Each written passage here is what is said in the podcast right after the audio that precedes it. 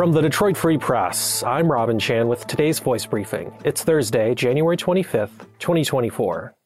I'm Susan Tompor, and I'm a personal finance columnist with the Detroit Free Press. Tax season officially kicks off on Monday, January 29th. That's when both the IRS and the state of Michigan will start accepting and processing e-filed returns. We're not looking at huge changes right now in the federal tax rules, but it is possible that there's a shift in the child tax credit that might be ahead for many families.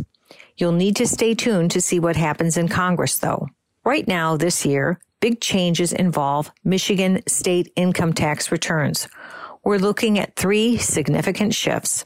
First, across the board, state residents will benefit from a temporary lower income tax rate of 4.05% on 2023 returns. That's down from 4.25% in 2022. You should owe slightly less state income taxes or receive a bigger refund if you had the same amount of income in both of those years. Next up, retirees need to pay attention to some changes on the state returns too. Retirees receiving pensions in Michigan may need to start calculating to see if some new rules that will be phased in over time could benefit them as soon as they file their 2023 Michigan state income tax returns. One significant shift right now, beginning in 2023, the new state law exempts pension income for public police officers and firefighters, county corrections officers, and state troopers and sergeants from the Michigan state income tax. Michigan has another big tax change too. Some 700,000 households in Michigan will benefit from a far more generous Michigan earned income tax credit for working families.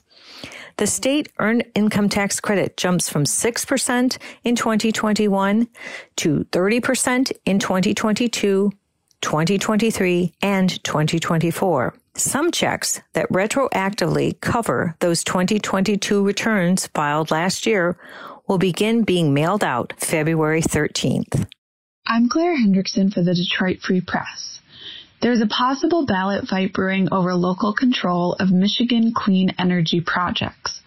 Late last year, Governor Gretchen Whitmer signed legislation into law creating a goal of achieving 100% clean energy generation by 2040.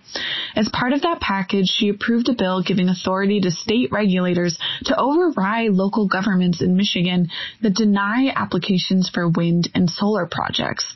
Now, an initiative petition sponsored by a group called Citizens for Local Choice wants to get rid of that part of the new law. Opponents of that effort say the petition would imperil Michigan's clean energy goals. Citizens for Local Choice cleared a key hurdle last week when the state's elections panel approved a summary of the petition in the form that will be used to collect voter signatures. They have until late May to collect enough voter signatures to land a spot on the November ballot. I'm Andrew Burkle with the Free Press Sports Department. And after three years of rumors, nine seasons, three Big Ten titles, and a national championship, Jim Harbaugh is returning to the NFL. The news came down late Wednesday afternoon that Harbaugh will be leaving Michigan just weeks after beating Washington in the national championship to take the head coaching gig with the Los Angeles Chargers. Harbaugh returned to Ann Arbor in December of 2014 after four successful years with the San Francisco 49ers. He immediately helped the Wolverines return to relevance. Harbaugh won at least 10 games in six of his nine years and led the Wolverines to a record of 40 and 3 over the past three seasons, culminating in the perfect 15 and 0 campaign this past year. But the dominant run hasn't been without its issues. Most famously this past season, Harbaugh was suspended for three games on two separate occasions. First, for some violations during a COVID-19 dead period and for allegedly misleading investigators. And then more recently, for an alleged sign stealing scheme led by former assistant Connor Stalions. Meanwhile, the former Michigan quarterback hasn't exactly tried to hide that he's been intrigued by the NFL over the last few seasons. He flew to Minnesota after the 2021 season to meet with the Vikings, but ultimately didn't reach a deal. And then after the 2022 campaign, he reportedly interviewed with the Denver Broncos and drew interest from other teams before ultimately returning to Michigan again. So when Michigan won the national championship and Harbaugh achieved the ultimate goal at the college level, the immediate speculation was it may well be Harbaugh's time to venture back to the pros. Sure enough, that was the case. As far as who may replace Harbaugh, the early leader in the clubhouse seems to be offensive coordinator Sherrone Moore, who served as the interim coach for the second suspension Harbaugh served and was a perfect 3-0 with a road win over Penn State and a home victory over arch rival Ohio State. For a look at other potential candidates who could theoretically replace the legendary Michigan coach, be sure to head to our website at freep.com or freep.com slash sports for more coverage on Jim Harbaugh. Find more from the Detroit Free Press on Freep.com. That's F R E E P.com. Thanks for listening, and you'll hear more from us tomorrow.